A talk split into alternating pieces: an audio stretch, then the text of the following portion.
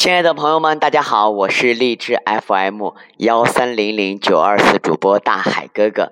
今天啊是大年初一，我在这里给大家拜年了，祝大家猴年大吉，呃万事如意。呃，今天呢我还要和大家聊一聊我们山东菏泽过年的时候一些习俗，就是在前几天啊腊月二十六的时候，呃我们农村老家农村的一整天就是蒸馒头，有。豆馅儿馒头、菜肉包子，呃，等等，很多馅儿要蒸很多锅，一直吃到来年的正月十六。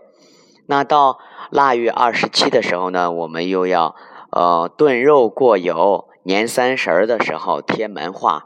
腊月二十八日炖肉过油，炸一些，嗯，比如说丸子呀、藕，还有鱼。到腊月二十八的时候，我们就贴画画。然后就是像一些灶王爷呀、一些神仙的画画，来预祝我们来年日子更加幸福美满。到大年三十的时候，然后我们上午就是贴对联儿，中午要吃纯肉馅儿的扁食。扁食有很多朋友说这是什么东东啊？现在我来告诉大家，扁食在我们山东菏泽呢，其实就是水饺的意思。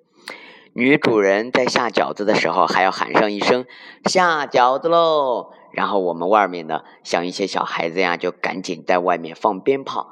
鞭炮一响，饺子就下锅。饺子出锅的时候，在盛饺子之前，必须得先敬天地祖宗、诸路神仙，全家人这个时候才可以开吃饺子。吃过饭以后啊，女人在家叠元宝。然后家族里面的男爷们儿呢，就带着香纸鞭炮都去自家的坟头上香，上坟请老的。这个老的的意思呢，就是过世的祖父母和父母等，表达对呃生者对逝者的惦念与牵挂，希望已故家人在地下能够有钱花。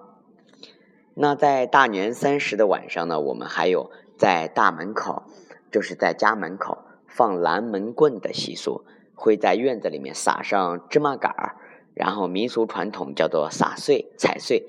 嗯，据传说呢，然后我们门口放拦门棍的意思就是说，挡住妖魔鬼怪的入侵。